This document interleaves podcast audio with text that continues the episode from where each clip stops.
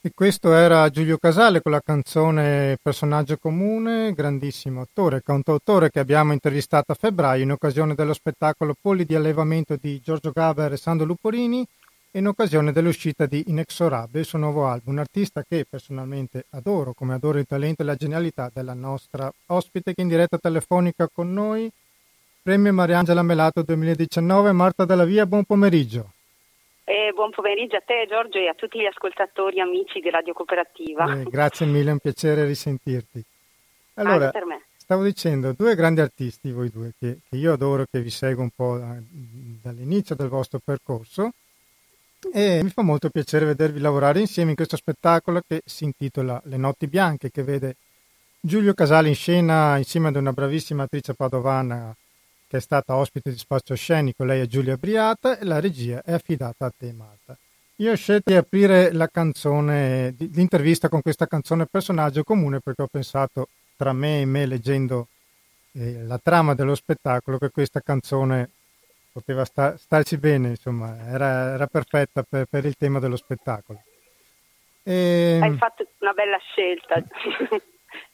Allora ti chiedo innanzitutto come si è formato questo trio meraviglioso che non è solo un trio perché ci sarà la collaborazione, ho letto anche di Roberto Di Fresco, Alessandro Grazian, Siani Brucchi e Martino Lega. Prego.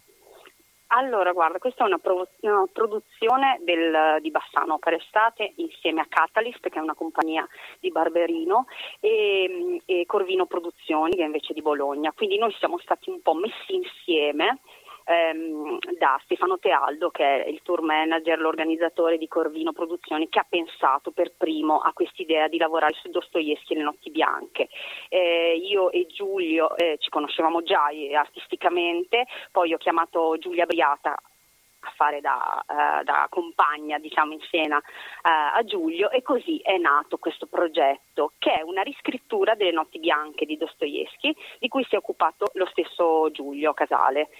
E, ehm, la storia racconta, ma lo dico poco perché non voglio svelare troppo, okay, sì. di queste notti bianche, quindi queste notti russe eh, di San Pietroburgo, ma noi abbiamo inventato una città che potrebbe essere qualsiasi città, dove la notte vera non c'è mai, c'è sempre questa, questo lucore, no? un po' da, un'atmosfera onirica, dove il protagonista Fedor incontrerà una ragazza, non si sa se la incontra per davvero o se è tutto frutto della sua immaginazione. Abbiamo inframezzato raccontato questo racconto narrativo di Dostoevsky riscritto eh, con dei brani originali che mm, Giulio ha scritto per l'occasione facendosi aiutare da Alessandro Grazian che prima hai nominato. Quindi è un lavoro un po' diverso a livello sonoro rispetto a quegli altri di Giulio. Lui non avrà la sua immancabile chitarra, non c'è, e le atmosfere sono più eh, elettroniche, musicali, più magiche, direi da un certo punto di vista, più lisergiche. Ecco, sembra di fare un grande sogno, è quello che io spero che gli spettatori facciano insieme a noi. Perché il tema profondo poi di questo spettacolo, e Giulio ha molto riscritto la parte finale del testo di Dostoevsky perché ci teneva molto a dare un messaggio di questo tipo che io condivido, cioè mentre nell'epoca di Dostoevsky il sognatore veniva condannato perché era meglio essere pragmatici, ora noi pensiamo che invece il mondo è quasi tutto portato al pragmatismo, alle cose pratiche, alle cose concrete e mancano un po' invece dei sognatori dei sognatori veri però, perché adesso noi siamo abituati, quando parliamo di sogno pensiamo al sogno americano, quindi a idee preconfezionate del successo o della bellezza o non so, ehm, o, mm, de- delle cose. Abbiamo sempre dei sogni che ci sono stati venduti dalla pubblicità in un certo senso, mentre noi qui vogliamo raccontare della libertà che c'è dentro il sogno, ehm, del riprendersi in mano anche il proprio inconscio e provare a pensare sempre, perché questo è il teatro, ma questo secondo me è il dovere di qualsiasi cittadino, pensare a delle realtà alternative, quindi a dei mondi alternativi, a possibilità diverse, non accettare il mondo così com'è. Diciamo che anche tu in Walter avevi un po' provato questa strada, se non sbaglio. Sì, sì, ma infatti tu che conosci un po' bene il nostro lavoro, eh, ah, ovviamente sei invitato il 2 agosto ci, ci sarò a molto venire a vederlo. Eh, puoi secondo me vedere che in effetti ci sono dei punti in comune tra me e Giulio come artisti, come diciamo anche mh, poetica di senso mh, nell'arte teatrale, nella comunicazione con il pubblico. Io penso proprio che eh, il teatro, l'arte debba fare volare poi è chiaro che noi rimaniamo con i piedi per terra, nel senso che noi affrontiamo il presente, proviamo a parlare di cose eh, che esistono, vogliamo andare in fondo, scavare e volare contemporaneamente, diciamo questo è il nostro tentativo. Ma tu stavi giusto sottolineando come i sogni sono cambiati, soprattutto nelle nuove generazioni, non c'è più il sogno di cambiare il mondo, ma di impadronirsene in un certo, certo mondo. Sì, e anche proprio diciamo, ti ricordi, visto che tu hai seguito proprio tante tappe del mio percorso artistico, anche con Pentotal, eh, lavoro su pazienza, io avevo molto eh, ragionato sul sogno e sul fatto che non esistono più dei sogni collettivi. Noi abbiamo sempre dei sogni individuali, perché questo momento qua, questa contemporaneità qui, ci ha educato al successo personale, non a un, a un successo di società, diciamo così. Esatto, non esatto. è che nello spettacolo noi riusciamo poi a dire come non è quello, è proprio un po' mettere in discussione il fatto che non esistono solamente delle linee già stabilite eh, e che non necessariamente quelle lì sono la realtà. Ecco, la realtà poi rimane sempre la grande domanda. Qual è? È quella che sto postando su Facebook? Non lo so, forse per qualcuno sì. Esatto ma la potenza del sogno che viene anche sottolineata nel romanzo, che ti porta anche a sfuggire dalla realtà, viene toccato anche con i rischi che, che può comportare, viene toccato anche questo tema oppure...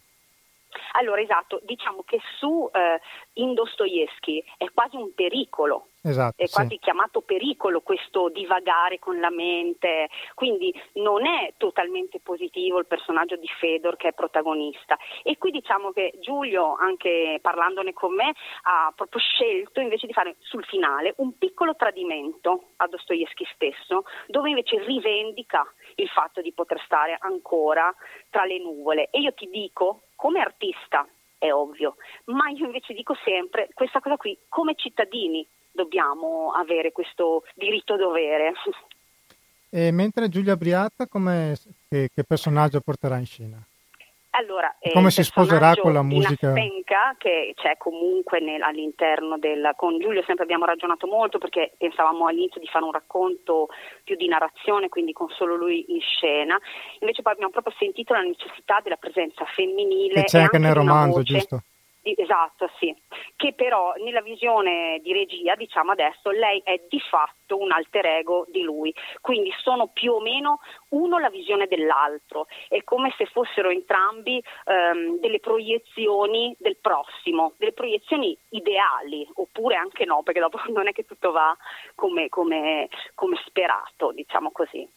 Giulia eh, sta facendo un lavoro molto preciso, molto buono, a me loro due anche insieme, anche fisicamente, sono proprio interessanti, sono un po' magici effettivamente tutti e due e quindi lei entra e farà il contrappunto femminile di questo, è la sognatrice, diciamo, lui è il sognatore e lei è la sognatrice. E il tuo lavoro di regia quindi procede, quindi stai sperimentando ormai anche, anche questa strada, giusto?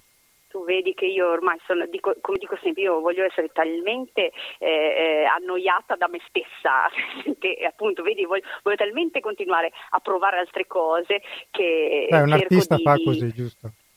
Eh, secondo me sì, secondo me sì, nel senso non è che ho, non devo cercare solo delle conferme, devo anche provare ad andare io per prima in dei terreni eh, più fragili anche se no come faccio poi a pretendere che il pubblico venga con me su queste sabbie mobili se io per prima ho paura di andare?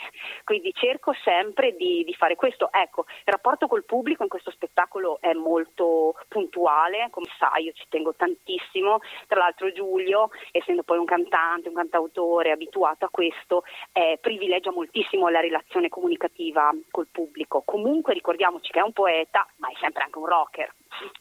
Quindi c'è questa doppia anima io spero insomma, che si veda anche nelle, nel disegno luci che stiamo facendo, nelle, nelle atmosfere musicali, cioè è tutto poetico, è tutto eh, volatile, ma è anche tutto estremamente sferzante. Perfetto, allora io so che state provando anche oggi, giusto? State la... Sì, sì, siamo qui a Bassano. E allora eh, io ricordo agli ascoltatori venerdì 2 agosto a Castello Tito Gopi di Bassano del Grappa all'interno di Opera Estate Festival, lo spettacolo Le Notti Bianche, regia Marta Dalla Via, in scena Giulio Casale e l'attrice Giulia Biata. Grazie mille Marta, allora buon lavoro Grazie e ci vediamo, a, ci vediamo a teatro. mille, un, un abbraccio a tutti voi, ciao. Ciao, ciao buon pomeriggio. Ciao, ciao, grazie. E noi facciamo una breve pausa musicale e rientriamo tra pochissimo e rientriamo in diretta e noi passiamo velocemente al Festival Luoghi Comuni e la terza serata con in scena l'attore Giacomo Rossetto con lo spettacolo Il racconto del Vaillant di Marco Paolini e Gabriele Vacis.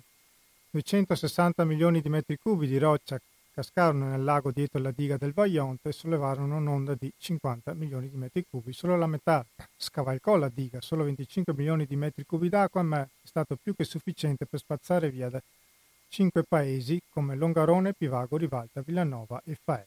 2000 i morti in quel 9 ottobre 1963, il giorno appunto di questo evento tragico che nonostante si conoscessero i pericoli di questo progetto, in nome del progresso di questa sfida continua alla natura e sull'ambiente si è voluto comunque completare per poi verificarsi purtroppo quello che noi conosciamo. Allora noi ci andiamo a sentire l'intervista realizzata a Giacomo Rossetto alla terza serata di Luoghi Comuni Festival. Buon ascolto. Ascoltatori di Radio Cooperativa, siamo in compagnia di Giacomo Rossetto, Teatro Bresci, direttore artistico di Antiche Mura e di Luoghi Comuni Festival che si sta svolgendo questo mese a luglio qui a Cittadella, sempre a campo della Marta. E insieme c'è anche il musicista Gabriele Fassino. Allora, innanzitutto vi chiederei di un, dirci due parole su Antiche Monoteatro Festival che si è appena concluso, si è concluso la grande, oltretutto quattro grandi artisti che ho avuto anche il piacere di, di intervistare e conoscere vi ringrazio di questa opportunità. Un festival tutto dove 4 sere su 4. Sempre fuori, sempre fuori. Che è il primo anno, tra l'altro in sei anni, la prima volta andiamo sempre fuori eh, siamo molto contenti che in realtà il pubblico è sempre aumentato, gli artisti che abbiamo portato sono quelli che volevamo portare. E ormai Antica Mura è un evento che i cittadellesi, ma non solo, aspettano, ci chiedono già. C'è gente che arriva anche da lontano. Sì, sì, sì, vengono anche da fuori regione, quindi molto, molto contenti. Noi siamo felicissimi quando portiamo il teatro di qualità accessibile a tutti, siamo, è, è, un po' la nostra missione, no?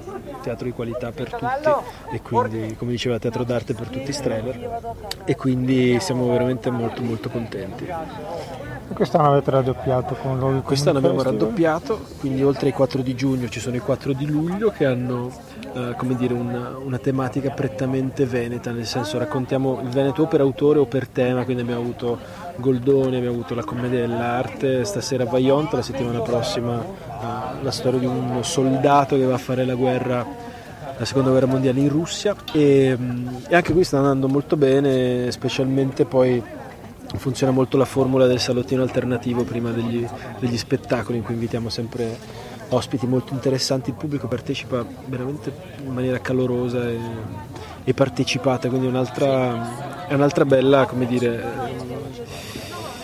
un'altra bella conferma del fatto che la gente in realtà se ci sono delle proposte interessanti esce, va a vedere, va a ascoltare, vuole informarsi, siamo molto molto fieri di questa cosa. E questa sera siete stati in scena con il racconto di Vaillant. Questa sera abbiamo omaggiato il signore che ha fatto nascere in quasi tutti gli attori sotto i 40 anni il desiderio di fare questo lavoro. C'è cioè... stato quello spettacolo che l'ha reso celebre. Eh sì, Marco Paolini, è... quando il teatro di narrazione è esploso, è esploso in tv, io mi ricordo ancora 4... E che impressione avete avuto? Il 9 ottobre del 97, eh, ma Gabriele aveva forse un anno, 4.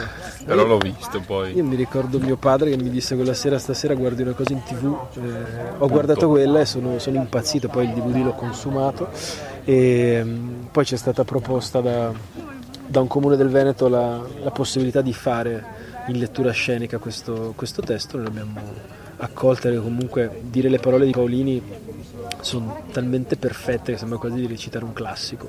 E, e poi racconta storie con un'umanità immediata che è una cosa che ha solo il teatro di narrazione, no? questa empatia in cui vedi l'umanità di chi ha scritto il testo e no, no, molto molto contento. Ma mai l'idea che avete avuto avere mettere insieme musica e teatro di narrazione? Ma allora, eh, la musica è eh, componente primaria nel teatro, il teatro è parola, è movimento, è musica, la musica è drammaturgia e specie in una cosa dire, che potremmo definire statica, perché io sto a leggio a, a, fare la lettura scenica, la musica ti porta e ti permette di andare, di andare ovunque, poi Gabriele fa essendo un musicista straordinario ti crea c'era dei... molta sintonia. Eh, ti crea, molto, molto, da, da molto emozionante sentirvi insieme. Però ti crea, una, ti crea dei tappeti sui quali tu devi solo appoggiare le parole perché arrivino al pubblico. È un grande aiuto la musica. Tu Gabriele che impressione hai avuto della serata? Eh, io non posso che concordare in tal senso perché appunto tu suoni tutto. In questo spettacolo suono, sì, suono la chitarra, suono un po' il piano, faccio qualche effetto, poi canto anche un paio di canzoni. E, ehm, e quindi sì, il mio compito non è altro che guidare appunto le parole di Giacomo e creare il più possibile delle, mm, delle atmosfere che, che se possibile eh, enfatizzino ecco, le, le, parole, i racconti, le, le, le, scene che descrive, quindi è un compito delicato e, e, ed è anche quello il, il divertente diciamo, di, di, met, di, mettere la musica al servizio de, de, dell'attore. In questo racconto lo stesso Paolini diceva di aver scoperto quasi per caso la verità su questa tragedia quando in mancanza di libri da leggere si trova ad acquistare prima di un viaggio in treno il libro sulla pelle viva di Tina Merlin che, che appunto ha rivelato la verità sì. di, di, questa sì lo racconta nell'inizio del, quando racconta sue, i suoi viaggi eh, estivi col treno allora, ha letto le cose bellissime eh, poi ha letto credo eh, Porci con le ali, che diceva una porcata allucinante. E, ehm, però sì, lui ha, ha, scoperto perché fortunatamente ci sono sempre giornalisti, beh noi Anna fa da anni lo spettacolo sui Lari Alpi, no? il giornalista quando è bravo ha sempre quella voglia di indagare cose che vengono nascoste o accantonate che in Italia sono tantissime. A un certo punto Paolini dice che il Vaionte è il muro di gomma, che in Italia è l'unico muro che di solito sta sempre in piedi, perché da Ustica, Strage di Bologna, Piazza Fontana, Ilaria Alpi, eh, Capaci, Borsellino, ce ne sono veramente 50 di casi in cui il muro di gomma è rimasto in piedi e rimane in piedi tuttora. Ed, eh, e i giornalisti sono come il teatro di... che poi il teatro di inchiesta è una definizione un po', un po', sbagliata, cioè il teatro dovrebbe sempre indagare il contemporaneo, quindi trovare anche quando si fanno i classici no? La... quello che il classico può riflettersi nel contemporaneo e fare teatro di narrazione vuol dire principalmente raccontare storie, di norma sono storie eh, o tragiche o di eroismo e questa è la storia Infatti perfetta. Anche la che la storia sia veramente uscita anche grazie al teatro. Assolutamente, io anche perché c'erano, prima, come dicevi prima di Paolini tu, nessuno sapesse dell'esistenza del Vaillant. Eh, come prima di Paolini pochissimi sapessero esatto. effettivamente Ustica. Eh, Paolini veramente ha, è un eroe nazionale secondo me perché ha, ha aperto dei, dei, dei mondi su, su delle cose che noi non volevamo sapere e che ci dicevano di non sapere.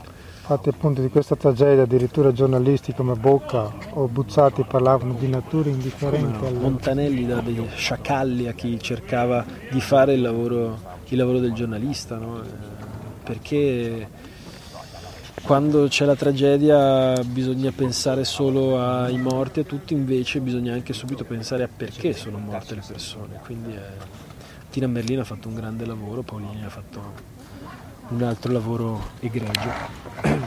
Un tema ambientale che avete affrontato anche nel salottino? Sì, c'era Andrea Tomasi, di FAS. Eh, sì, di FAS, noi siamo, pensiamo sempre che l'inquinamento sia solo la terra dei fuochi, invece qua è la terra dei fuochi sopra, sopra quella della Campania, è un territorio inquinato in cui ci sono colpe tra imprenditori, politici, anche gente che non vuole sapere perché tanto dice vabbè tanto a me cosa, cosa capita.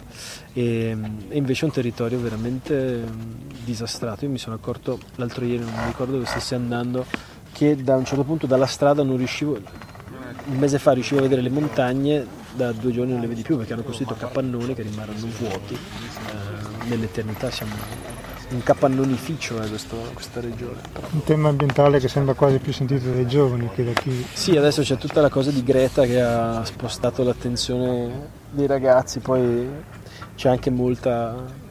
Cioè, I ragazzi hanno sempre bisogno di qualcosa. Ma anche lì il giornalismo se l'è presa appunto con una ragazzina in Sì, modo ma io ho letto una, ho letto una cosa terribile di non so di chi, una giornalista italiana, ha fatto un commento abbastanza squallido, nel senso se fosse...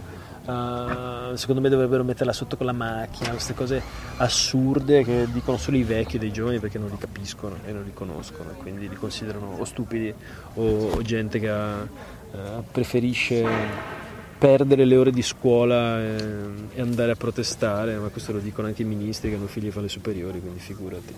eh, che dobbiamo fare? Io vi ringrazio, Grazie vi a te, i Giorgio, grazie mille. Prossimi impegni che avete? Eh, abbiamo io? Borsellino, giovedì e venerdì a Piazzole per È uno Cittadella. spettacolo che hai scritto tu, Sì, giusto? sì, sì. E invece Gabriele ha concerti. Ma lui fare le tournée internazionali, fa i tour negli Stati Uniti lui ragazzi, è un musicista. Seguitelo, cercatelo, trovatelo, ascoltatelo su Spotify, su iTunes, su qualunque cosa, ovunque. Io ringrazio Teatro Bresci, vi Grazie faccio i complimenti per Antiche Mura Grazie mille. e per Loi Comuni Festival, grazie anche per l'invito ad Ma aver aspettato sei, Radio sei di, sei di Cooperativa. famiglia ormai, ci vediamo anche l'anno prossimo. Grazie. Grazie. E noi rientriamo in diretta e ora facciamo una brevissima pausa musicale. Buon ascolto. E rientriamo in diretta qui a Radio Cooperativa con Spazio Scenico. Andiamo a parlare del spettacolo andato in scena alla quarta e ultima serata di Luoghi Comuni Festival. L'attore trevigiano Giovanni Betto ha portato in scena, in scena lo spettacolo Neve, lavoro autobiografico molto emozionante che parte da delle foto di famiglia dove da queste foto prende vita un dialogo immaginario, una voce sola tra il nonno disperso in Russia il 21 gennaio del 43 e il nipote. Un lavoro, dicevamo, molto autobiografico, emozionante, che io vi invito ad andare a vedere. Potete trovare le prossime date nel sito di Giovanni Betto. Allora noi ci andiamo ad ascoltare l'intervista a Giovanni Betto che ci parla appunto di neve. Buon ascolto. Ascoltatori di Radio Cooperativa, siamo all'ultima serata di Luoghi Comuni Festival, organizzato da Teatro Bresci al campo della Malta Cittadella. A chiudere il festival, bravissimo attore trevigiano che ho il piacere di conoscere, quindi sono molto contento di chiudere il festival con te, Giovanni Betto. Grazie. Ehi, eccoci qua. Allora, come stai innanzitutto? È stata una, Bene, adesso che è gran- finito. una gran bella Sì. serata. Sì, sì, bellissima serata, bellissima serata, bel pubblico, bello, numeroso. Io, io lo spettacolo l'avevo visto, comunque l'ho molto sentito, l'ho sentito ancora di più la seconda visione. E oltretutto ho visto un pubblico anche molto molto partecipe. Beh sì, perché io qui ci sono venuto parecchie volte da pubblico, quindi Dicevi che è la conosco- prima volta che lo facevi da- da- all'aperto però. Questa è la prima volta che lo facciamo all'aperto, sì, e abbiamo sperimentato anche qualcosina, qualche piccola roba, eh, però questo è un posto bellissimo eh, per la cornice, cioè per queste mura qua, per queste luci, perché non è che capiti così spesso in un posto così bello e soprattutto un posto che nonostante siano sia sei anni che, che c'è questa rassegna, ormai possiamo dire che è un posto che ha tradizione eh, che viene riconosciuto, quindi un pubblico numeroso, partecipe, bello, insomma, cioè, è bello sentire che, che- che c'è per, per E chi anche- sta sul palco. Anche Insomma. lo spettacolo hai detto che è in evoluzione, comunque ci saranno più avanti forse. Bah, ehm, bah, sì, forse c'è qualche sorpresina prossimamente, ma comunque lo- no, questo spettacolo è uno spettacolo diciamo chiuso. Allora, si intitola Neve, partiamo da Neve, sì, neve ehm, È è la storia che- di tuo nonno, giusto? è la storia di mio nonno, diciamo che è storia vera perché mio nonno è veramente disperso in Russia il 21 gennaio del 43, questo dicono i documenti. E è vero anche che io sono nato il 21 gennaio, quindi c'è questa eh, coincidenza, poi chi lo chiama karma, sta robe qua, ma io insomma lasciamo stare. E, e poi sì, si racconta una storia Che parte da, delle foto delle... parte da delle foto vere di famiglia, eh, dei, dei- dei miei, nonni, anche di al- altre cose, insomma. E, e, anche il personaggio che parla, che poi è il nonno, eh, prende forma, prende vita da una foto eh, e approfitta eh, di questa eh, boh, soluzione chiamiamola scenico-teatrale, approfitta di questo per parlare con il suo interlocutore che è suo nipote, che in scena non c'è, ma insomma il pubblico lo sente, tra, c'è questo dialogo. Tra te e il nonno, giusto? Esatto, un dialogo in cui parla solo il nonno, il nipote si intuisce quello che dice perché dalle reazioni del nonno insomma è chiaro quello che pensa, quello che dice il nipote. E il nonno e il dolore che il nonno ha lasciato alla tua famiglia. Il nonno ha lasciato nonna, un dolore, sì. A tua mamma e quel dolore che poi è arrivato a te. Ha lasciato un buco. Ora, tutte le perdite, tutte le morti, forse lasciano dei buchi, forse, adesso io ho anche qualche dubbio. Eh, però questa non è una morte.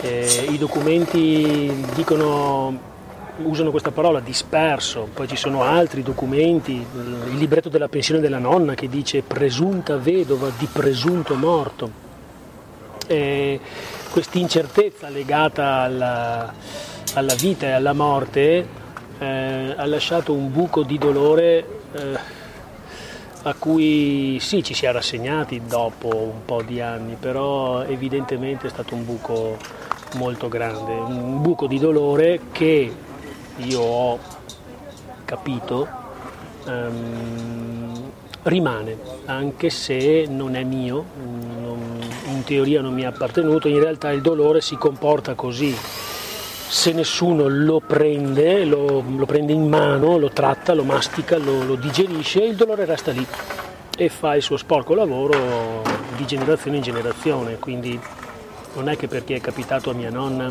quel dolore lì si è fermato, quel dolore lì è vivo se, se non viene trattato, se non c'è qualcuno che ha il coraggio di trattarlo. Io sto provando a fare questo, insomma, ecco, quindi faccio anche l'attore, ho detto aspetta che eh, magari ci scriviamo una storia sopra e... Mm, anche se tu tuo nonno non l'hai conosciuto direttamente, comunque vivendo... Ma neanche mia mamma l'ha mai visto, mia mamma è stata concepita durante una licenza eh, mentre mio nonno stava in Grecia, in Albania, adesso non ricordo, dopo è andato in Russia, ma poi più visto, insomma, quindi anche mia mamma non l'ha mai visto. Ma comunque il dolore con le persone vicine comunque si condivide. Eh, si condivide, non lo so, perché il dolore se, se non lo usi non lo condividi, eh, non so spiegarlo, è un po' complicato, però io ho visto mia nonna morire a 89 anni, ma una donna in lutto per 60 e rotti anni. Io capisco che questo è un dolore grande, però eh, però poi c'è la vita, questa qua, eh, e mi pare di aver capito che la vita non vuole questo. Infatti eh. nello spettacolo c'è un bel messaggio del nonno al nipote sulla vita, sì, sulla bellezza fine, della vita. Durante tutto lo spettacolo il nonno ci prova, poi alla fine lo dice proprio chiaro, basta, basta, vivi, vivi. E si inventa questa storia che durante il suo ritorno mentre cercava di rimanere in vita, mentre i russi tentavano di raggiungerlo, lui vede un'isba. Sì, eh, vede un filo di fumo e, e sceglie ha due strade, o stare dietro al battaglione e andare per la sua strada e forse incontro alla morte, oppure, oppure boh, mm, inventarsi una roba, eh, seguire, Grazie. Grazie. seguire il, um, seguire quel filo di fumo e andare. E ha seguito il filo di fumo, non sapeva dove andava, ma probabilmente sapeva una sola cosa, sapeva che voleva andare verso la vita. Cosa c'era di là? Boh, ma comunque vita. E di là c'era questa ragazza. E di là, e di là ha incontrato questa donna, questo, questo, focolare, questa casa, questo calore, questo, questa bellezza. E... Tu dicevi che ti ha ispirato? Eh, quando ho pensato a questa donna, descriverla, non tanto fisicamente perché quando, quando, quando dico le cose mi pare che non, non dico niente, ehm, però nei modi, nei, negli atteggiamenti, io pensavo a Marilyn Monroe eh, perché, boh, perché, perché, mi piace molto, al di là dell'attrice, mi piace proprio, cioè, mi, piace, mi attrae la donna, eh, anche la sua fragilità, il che mi fa anche pensare che insomma ecco, sì, eh, ho qualche problema anch'io, ma mm, così ehm, pensavo a, a, questa donna quando, quando ho descritto quella situazione, quindi io non credo che il pubblico, anzi no, sono certo che il pubblico non capisce assolutamente eh, che sto parlando che, che, che, gli possa venire in mente Marilyn Monroe, Anche ma non perché importa. ognuno si ma in qualcuna sì. che ha in mente. Ma certo, certo. E... Comunque, eh, tornando al contemporaneo, riguardo questo lavoro che parla della guerra, ma ci sono comunque frasi che portano all'oggi. E c'è una frase dove dice a un certo punto o fai tutto per morire o fai tutto per vivere. Eh sì. Io portandolo all'oggi ho pensato anche alla, alla tragicità di, dei giorni nostri, delle persone immigrate che muoiono in mare, ma non solo in mare, quelle che attraversano le montagne per andare nei confini fuori dall'Italia. Eh, premesso che non so rispondere, ma posso immaginare che se uno intraprende dei viaggi così, e, come dire, eh, deve esserci un dolore forte, deve esserci una pena forte, e deve esserci anche una speranza forte, una speranza anche un po' ingenua, perché sì. Mm, Secondo te siamo un po' dimenticati la nostra storia quando vediamo queste storie recenti? Oppure... Ma l'uomo si dimentica sempre la storia. Non Um, come, mai, cioè, come mai noi ci voltiamo dall'altra parte? Se uno conosce la storia, insomma, è una lunga sequela di guerre, quindi uno dice ma eh, come, studio la storia non dovrebbe più capitare, invece capita sempre, continuamente e ricapiterà, eh, perché probabilmente dobbiamo fare altro, non studiare storia. Eh, non so bene cosa, ma... Se, seguire i consigli del, del nonno probabilmente. Beh, in qualche modo sì, attaccarci alla vita, che noi eh, facciamo fatica ad attaccarci alla vita, ci attacchiamo alle cose, ci attacchiamo alle persone, ci attacchiamo alle idee. usandole.